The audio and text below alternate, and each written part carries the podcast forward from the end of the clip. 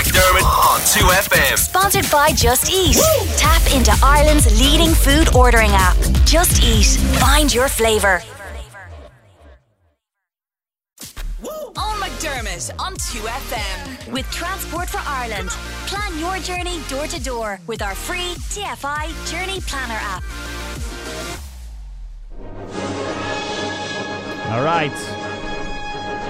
Never before heard on a Friday, a handsome, suave, dashing, charming, debonair gentleman is joined in studio by Chris Wasser to talk about movies. Hey, Eoghan. Hey, oh, yeah, Amy Adams called me Yo, and I've been called worse, I- I Chris. would- if I that's the worst it. thing I get called, I would take it. I will take it indeed.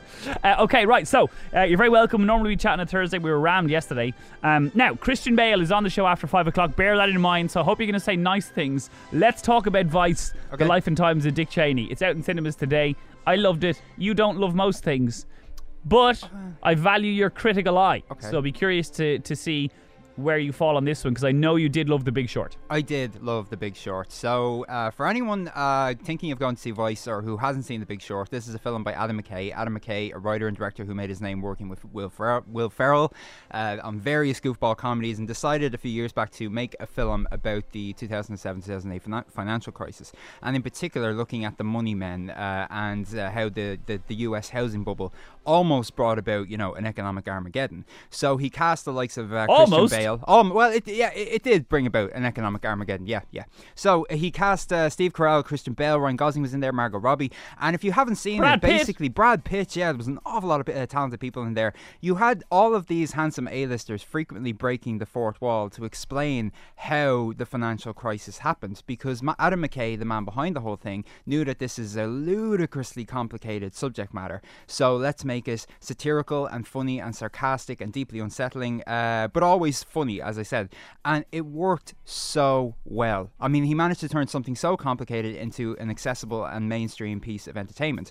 And he Uh, won an talk, like all the bad mortgages, and he had what was the really Yeah. famous chef? Oh, didn't he have Anthony Bourdain in there? Anthony yeah. Bourdain, Selena of course. Gomez. It was Genie Mac, of course, was Anthony Bourdain. Yeah. and it, it was kind of like, hey, if you're serving fish in a restaurant and then you've got some leftover fish that's going off, Yeah. like these bad mortgages, you just throw the fish into a stew, and then it's not bad fish, it's new fish stew. Yeah. like all these bad mortgages, throw them into one bundle, sell them, it's a whole new thing. Yeah, do you know what you and I should do for people who haven't seen The Big Short? We can What? just write our own version of it and perform it like that. Let's not do that. anyway, so uh, people were keen to see what Adam McKay would do next, and for his next project, he decided to take the same wayward approach. Uh, this time, you know, he's done the, the, the, the Money Men, but this time he's going to look inside the US political circus, and particularly on the life and career of former US Vice President Dick Cheney. So he managed to uh, put a, an awful lot of research together, put a script together, and he also managed to get Christian Bale, who completely disappears into a role to play Dick Cheney. So for this role, Christian Bale actually gained 40 pounds, which was actually unbelievable to look at before you had even seen the film, because you, you might remember Christian Bale had a, a, a western out earlier last year, and he was doing interviews for this, and everyone was looking at him going, "Are you okay, Christian?" Because he was just so unrecognizable. But anyway, I've seen the finished film. It's it's look like what I was saying about the Big Short. Adam McKay took something very complicated, uh, very complicated, and managed to make it uh, accessible. With this, he's taking something that's not all that complicated and overly complicating it. Does that make sense? Yes. Yeah. So we're looking at Dick Cheney's How? career.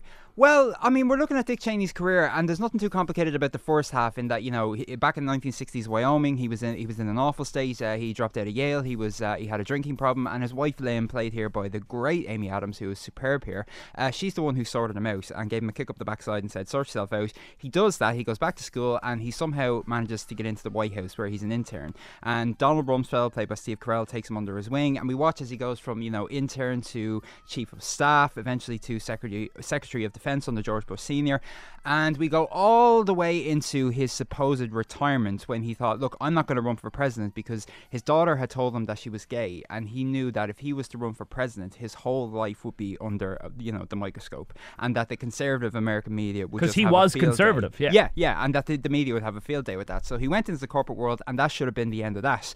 But one day, George Bush Jr. called him up and said, I I'm want you to be my VP. president, and I want you to be my VP. Now, Dick Cheney knew that this is a figurehead position. He knew there's nothing. I'm, I, I've no power with this.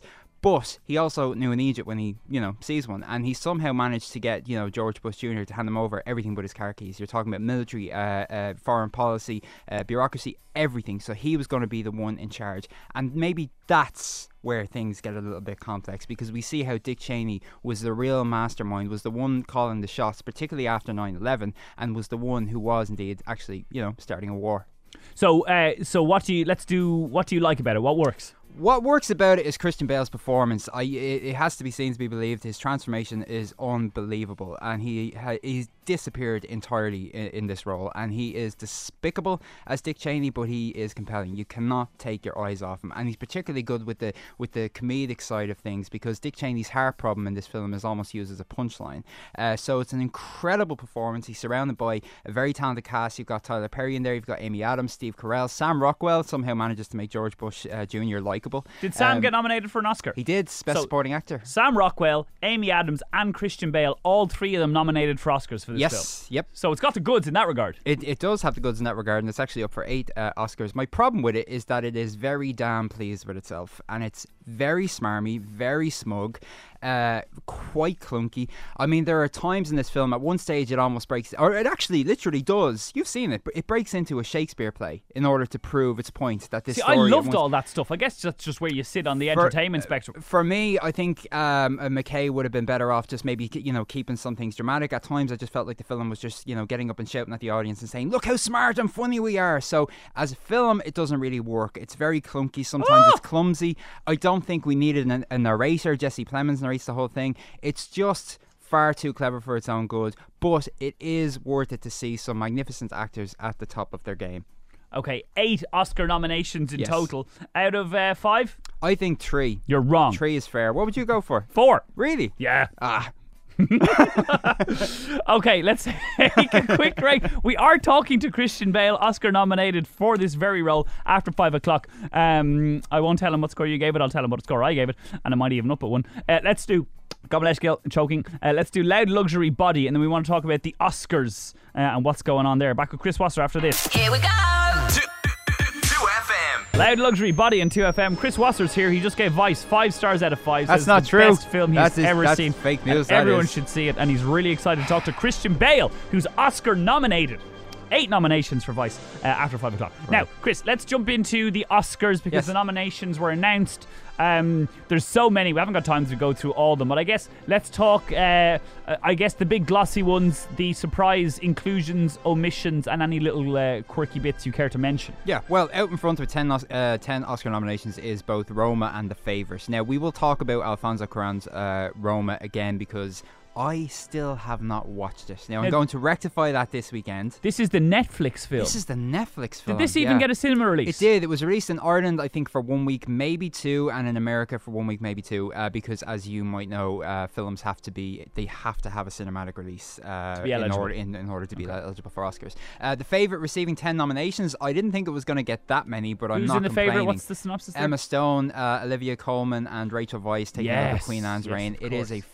Fabulous piece of work. Go and see it. Is it still in the Um, cinema? It is, yeah. It's also an Irish co-production produced by uh, the great Element Pictures, so they're celebrating. Like, I mean, it's it's it's now the biggest Irish-produced film uh, in Oscar history. Oh, Yeah, wow. with ten nominations, all acting nominations for Colman, Weisz, and Stone. So that was no surprise. The big surprise for me was that A Star Is Born, nominated for eight Oscars. It might as well have directed itself, according to the Academy, because they did not give Bradley Cooper a directing nod. I was shocked because it's nominated for Best Picture, but Cooper, directing a film for the first time, he, he hadn't even directed a TV commercial before, and he did a fabulous job on A Star Is Born, but he wasn't nominated for an Oscar. Any any theories as to why? I have no idea because you know, looking at the, the, the other directors that are up for it, they're all deserving except for Adam McKay. Adam McKay is nominated for Vice. I would not give Adam McKay a directing uh, Shut up nomination for Vice. Um, what are the surprises? I mean, the fact that the uh, all of the directors are male. When Debra Granik, uh, director of Leave No Trace, and Lynne Ramsay, director of You Were Never Really Here, Joaquin Phoenix, two of the best films released last year, weren't nominated. That is a bit of a shame. Bohemian Rhapsody being nominated for Best Picture. Get out of that garden because that is a travesty.